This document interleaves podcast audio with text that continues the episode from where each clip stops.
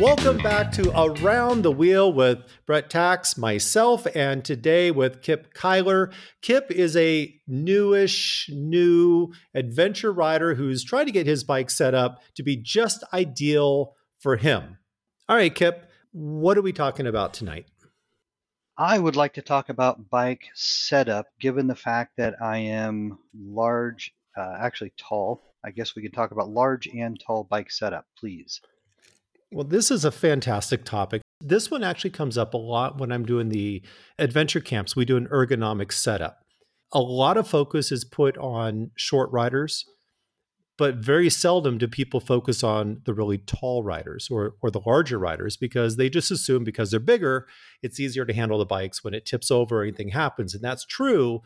But man, is it awkward trying to ride a bike when you're a superhuman size.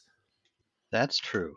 What's your experience level? Just so everybody that's listening kind of has an idea of where you're coming from. So, most of my experience is on street riding, being uh, large touring bikes.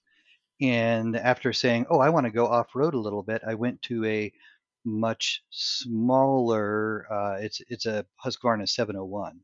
And now the bike doesn't feel comfortable. What other bikes have you ridden off road, adventure bike style? Is this the first one or have you had any others? I do have some dirt bike experience as a kid, long time past. I did have a GS, a 1200 GSA, and we went off road.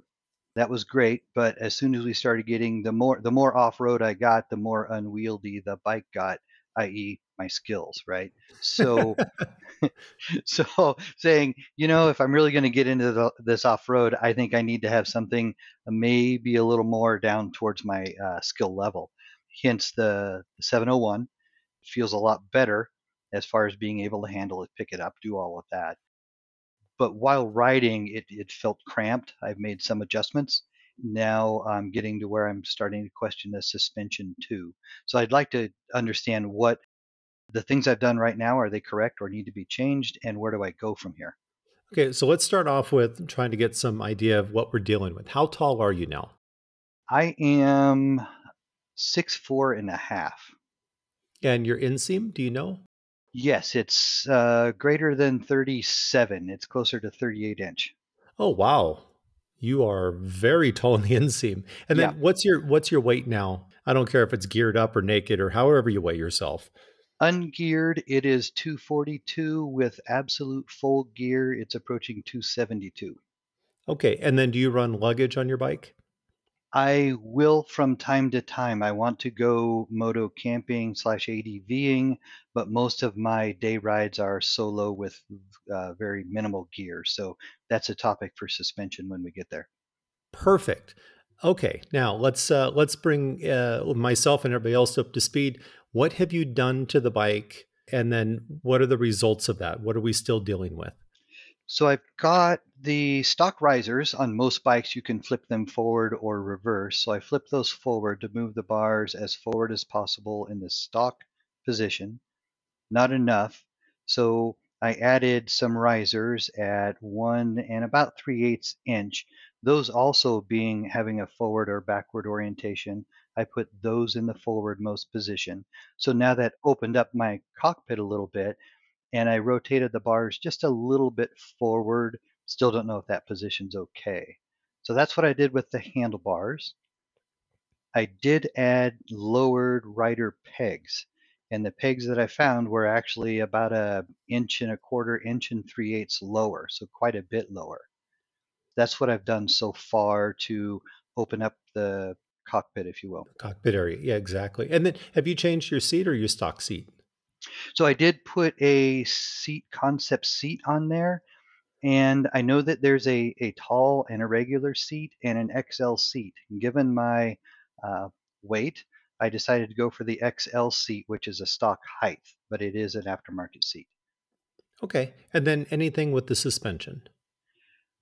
In order to get it to ride without getting you know moving halfway through the suspension with sag i cranked the stock preload adjuster as far as i could and i'm and i'm right at about three inches of sag which i think is correct given the 10 inch total travel it has Perfect. So we're going to come back to suspension because that's the thing that we're going to need to focus on the most from here. Okay. So my take on this, a couple of things that again, anybody who's listening to this who's of your stature, your height, will probably understand this. We are dealing with a bike that is not designed for for humans of your height. So no matter what we do, we're trying to make the best of a situation that that can't be made 100%. Right? Because we're talking as you mentioned, your your whole goal here is to create more space in the cockpit. And so you have a couple of options. If you sit forward on the tank all the way up where you're supposed to be, then you're you're very crowded. And of course, the the fallback, especially for riders coming from the street, is to end up scooting back on the seat. But then, of course, our bike is not balanced. It doesn't steer very well, and then we have new problems. So definitely, what you're doing is is 100% in the right direction, and you're doing it in the correct steps. Meaning, you started by going, let's do what we can with the stock, rotate the risers forward. Perfect. You rotated the bars up and that's a helpful. And when I when I talk about rotating bars up, one things I, I try to mention to riders, and this is something we may be able to do that's going to help for you.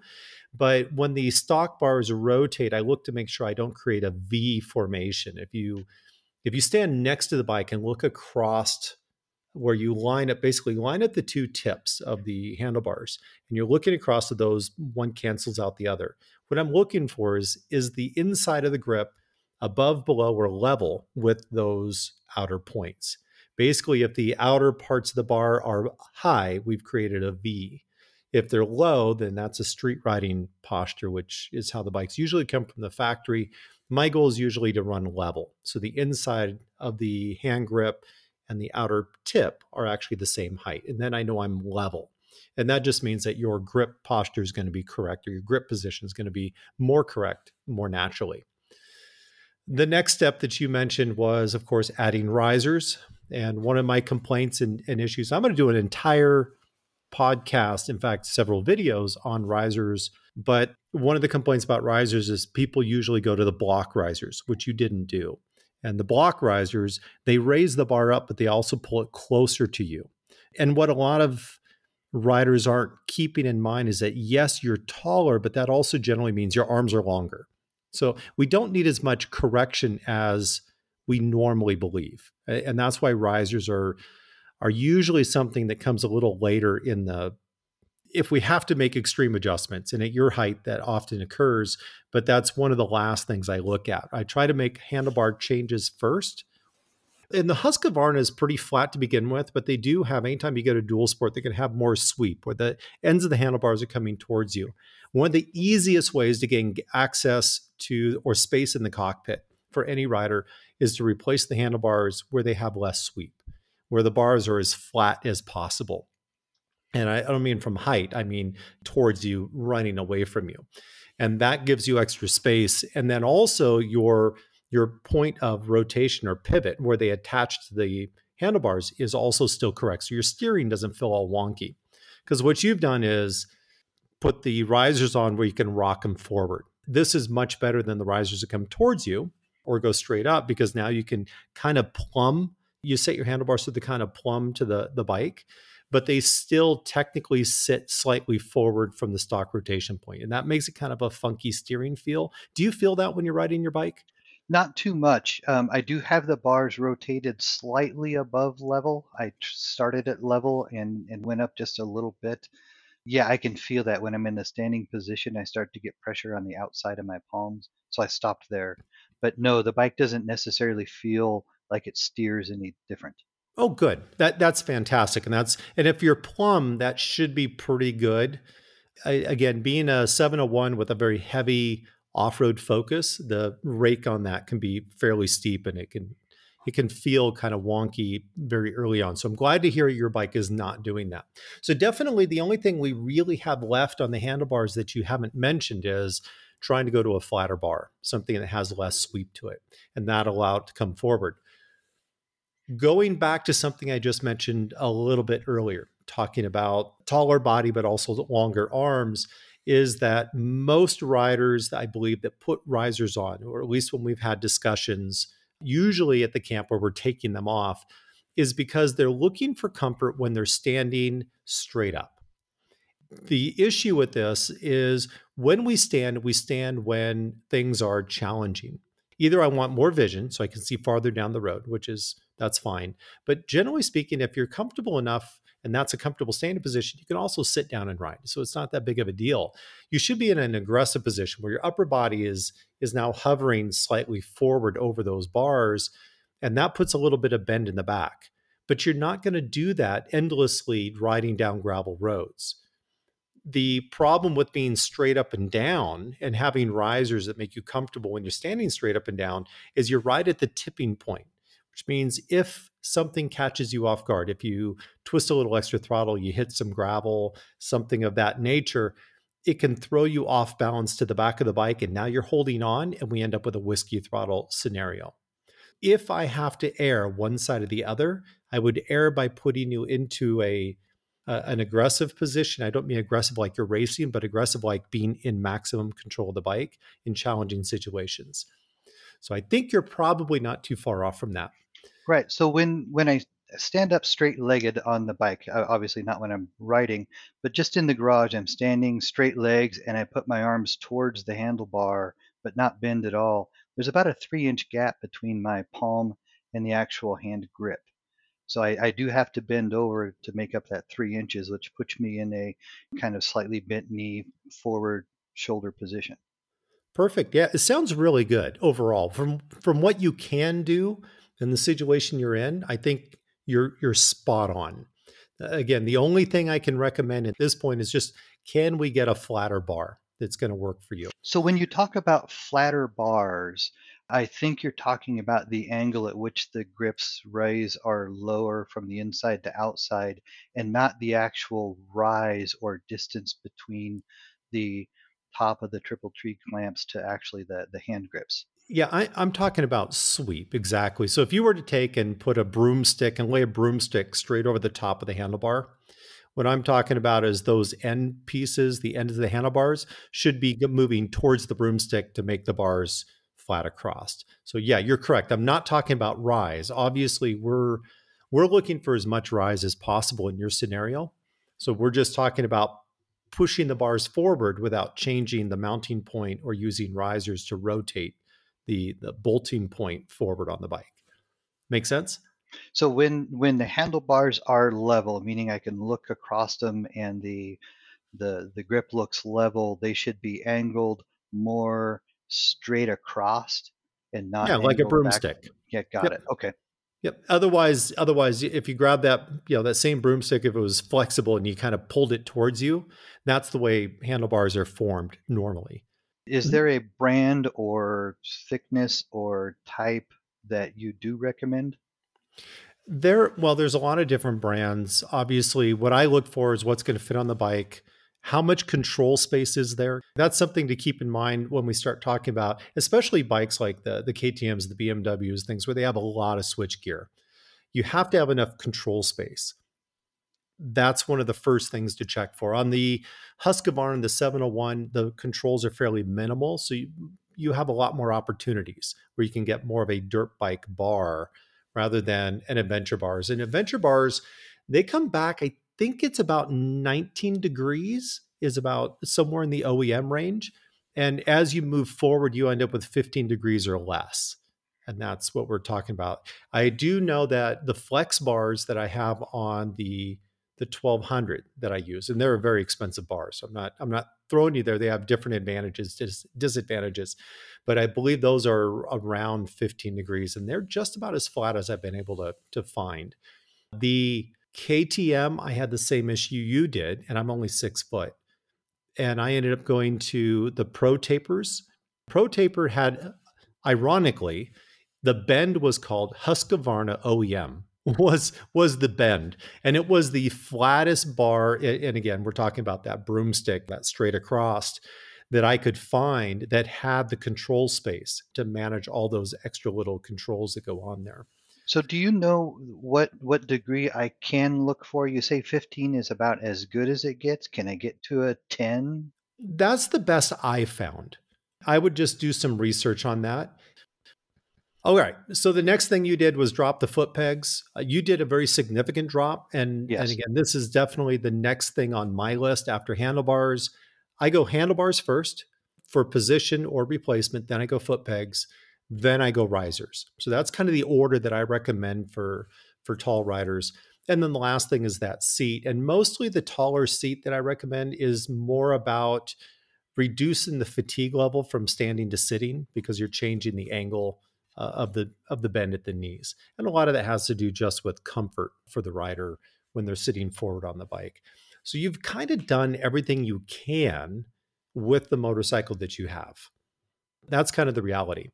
Now, where we can start making another another change of course is in suspension and we are obviously way behind the power curve on that Yes.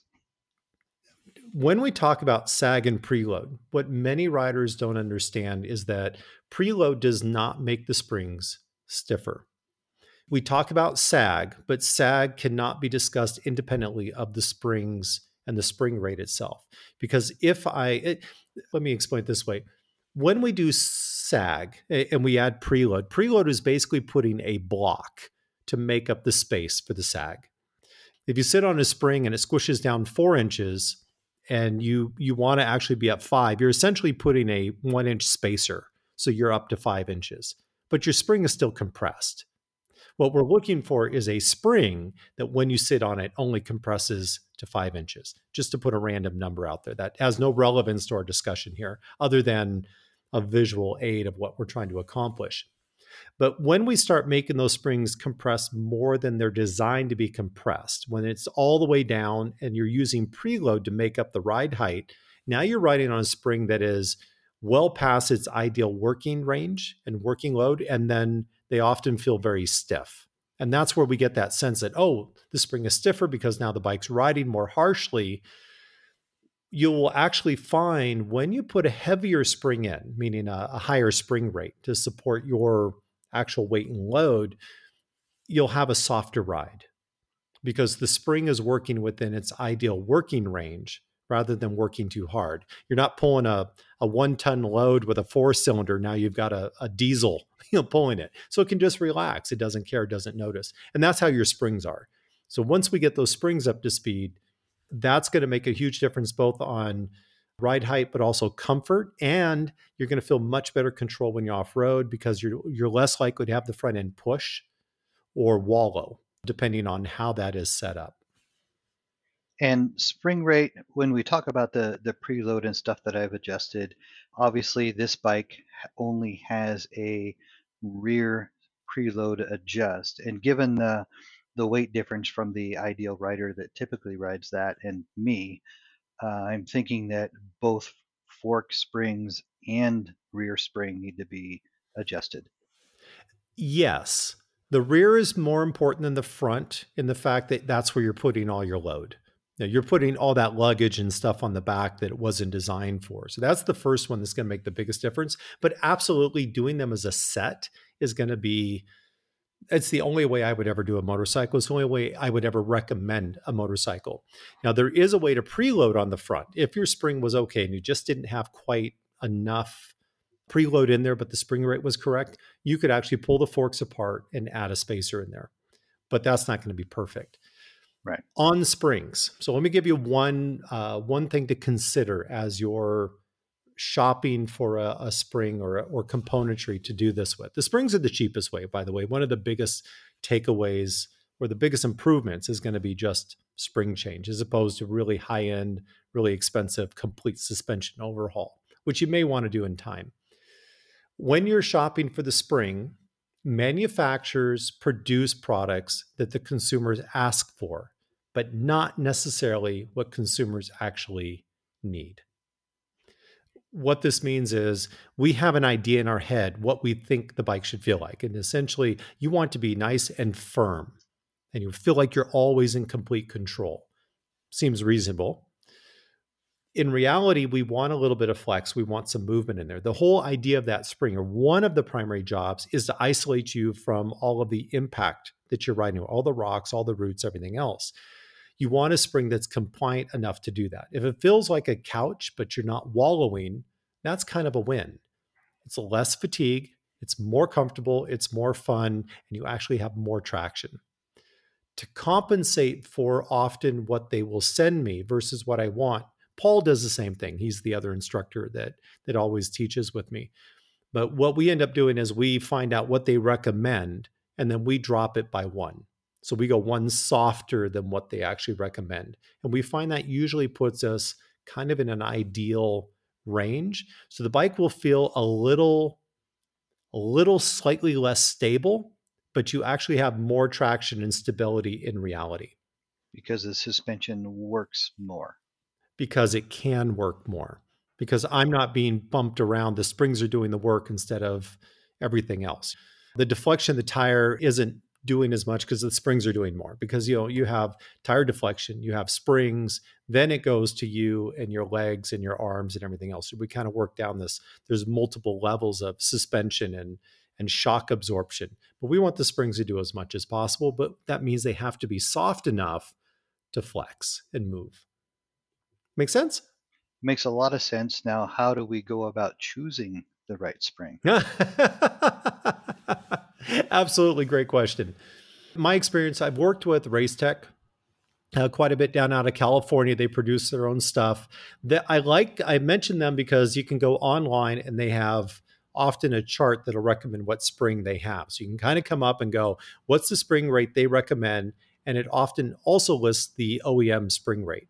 And you'll see there's a variable in that because one of the things you get in high end springs or aftermarket springs is tighter tolerances. Even if I buy a spring that is the same spring rate as the OEM, I'll still get better performance out of an aftermarket spring because the tolerance it's more likely to be exact. The, the the the correct spring rate instead of a variable. Also, a lot of times I'll use better quality metal that's thinner and lighter, so it makes less unsprung. There's less less movement around in there and less likely to have coil binding as well on full compression. But any of those companies, even Touratech, obviously they're third party to things, but they do very well for matching up like their suspension. Uh, obviously, Öhlins, they're going to focus on complete shocks along with the springs.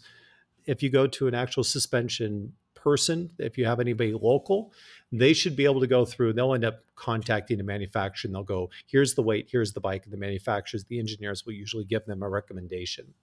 And then again, I usually go one notch below just because consistently I found that the the things they recommend are a little too stiff. A warning would be only if anybody's listening to this, keep in mind whoever you go to, what is their background? Because most suspension tuners focus on performance. They're looking at motocross. They're not looking at light trail riding. They're looking at road racing, not necessarily uh, what we're doing.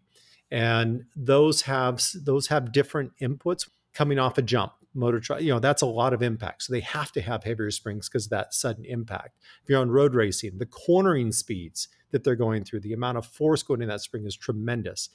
We're old guys on dual sports or adventure bikes, you know, meandering along on a gravel road or some Forest Service roads at a much more conservative pace.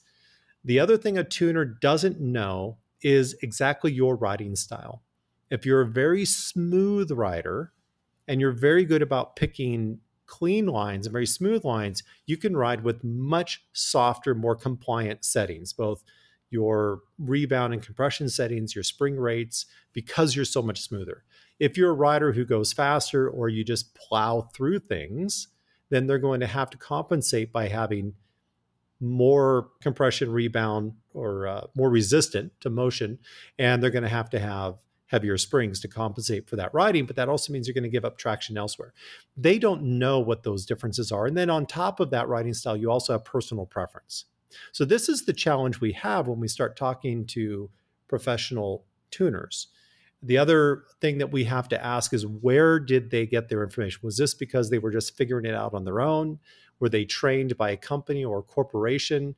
A lot of guys, much like adventure trainers like myself, hang a shingle on the wall and say, Look at this, I'm an expert, come play with me. So we do have to ask questions. We do have to consider, ask other people what their what their experiences are You can take a look at books like the the Suspension Bible that Paul Thede put out. Uh, Lee Parks and uh, he wrote it, but Paul Thede is the the mastermind behind the information. He's the owner and founder of Race Tech. There's also several other you know suspension books that are very good to read into and the more you know going through the door the more educated you are the more you understand what you want the easier it is for you to help guide them or to realize whether you're getting the right product or the right results. So when when you mention the taking the recommended rate and then making it one selection softer does that accommodate me for being the old slow adventure guy? Yes. That's kind of my takeaway. And obviously, I ride at a higher pace than most of the people I train. It's not that I ride fast, that's not it, but I ride consistent. It's my that's my comfort speed. But I also ride very smooth. That's my entire mantra. That's what I teach. It's how to find the path of least resistance, less energy that I'm using, less impact on the bike, less wear and tear on the tires, don't trash my environment. That's the way I ride. That's what I teach that helps me keep those softer suspension settings, even though I ride at a higher pace than you'll probably be riding. But yes, by dropping down one notch over what they recommend, that usually will put you right around where you're going to go. This is really plush. This is comfortable. This doesn't beat me up. And I have much better traction. And when we get back to where we started with this, the entire conversation is how to set the bike up when you're a superhuman like you, when you're larger than average, when you're taller than average. And I'm glad we landed on suspension because it makes such a difference on your confidence as a rider when that bike is when it has better traction because it's suspended properly when you can be in the proper riding posture the proper position because your controls are where they're supposed to be because you can move around on the bike so this is just often something people don't understand the value of is having the bike set up properly. So when selecting the springs, and we went went through that and the recommended rates and go one softer, I have another concern that is about the different loads that I will have based on what I'm doing with the bike. Meaning, when I'm just out for a trail ride, it's just me and some repair tools. When I go up the Washington BDR, I'm going to have a full load of camp gear for an extra 40 pounds. So I'm thinking maybe a preload quick adjuster just to make up that difference for that trip. Or how would you go to make it variable? There's two schools of thought on this, and I've subscribed to both depending where I was in life. One is to split the difference. I generally, when I started weighing my luggage, my panniers, the racks, all the stuff I added to the bike when I went on trip, it often would run up 100 to 150 pounds extra stuff that was being packed on the bike. And that's water and food and everything else. And I split the difference. I just went 75. So I went my body weight plus 75 pounds. And that meant bike would be a little bit oversprung if I'm on my own, slightly undersprung if I was loaded. I just kind of made the difference. The other direction to go, and this is where I, I usually end up going now, and that is what situation do I want to have maximum control of the motorcycle? As an example, we're street riders probably more often than we're dirt riders. That's adventure riding. We have to get there. Do I care that it's ideal for the pavement or ideal for the dirt? For me, it's pretty easy to compensate for pavement if my suspension isn't ideal. So I focus on the dirt. The next thing is is it ideal for the bike being empty or is it ideal for the bike being loaded? So now I end up looking at what my current average load is, which is less than the 150 because I don't tour as much. I I teach, I lead the tours, the training tours and such. So I have a little less of a load. So I set it up for that average riding, off-road, challenging conditions, carrying tools, water for customers, for students, a winch on the bike. So those things. And I set it up ideal in that situation because everything else I can compensate for. It's forgiving. So you, you're thinking that preload adjusters are not that useful or probably wouldn't adjust them anyway? If you're making significant changes and you're changing your suspension completely, then it does make sense to have a remote adjuster especially on the rear. The front isn't going to change that much. Again, your load, your significant change in load is going to be on the back of the bike. All, all, the gears going on the back, right? Exactly. So that's where we're really making the change. So if we can, and it, again, thinking of preload, preload is really a leveling. It's a way to level the attitude of the motorcycle. So at that point, whether the suspension is ideal or not, if you raise the back of the motorcycle and it goes back to level, then your steering comes back into line and the bike tracks better. So you're gaining better traction all the way across the board. So that's why the preload is on the back of the bikes, uh, touring bikes and, and such. If I'm replacing the suspension totally, then absolutely having a, a preloader adjuster or a remote adjuster can be worth the the expense. But in your case, if you're going, I don't ride that fast, it doesn't make that big of a difference. Currently, I don't know if I want to invest in that, or this is a transitional bike it's something I'm going to have. I want to get my skills up. I have something in line down the road. Then I would probably just take my my factory suspension, change the springs, get it set up, see how the bike performs, and then go from there. Because it's such an inexpensive improvement with huge dramatic results. New springs and go ride. That's what I'm thinking. And a flatter handlebar. and a flatter handlebar. That that'll yeah. be on the agenda. Yes. That's it. I mean, you've done great research. I, I really, Kip, you have done a, a much better job than the than the average. I certainly, if I had photos of you, if I could see you riding, if you're training with me, once I see you on the bike, and once we correct your riding posture, if there's correction needed, once that all comes into play, then there may be changes that will happen.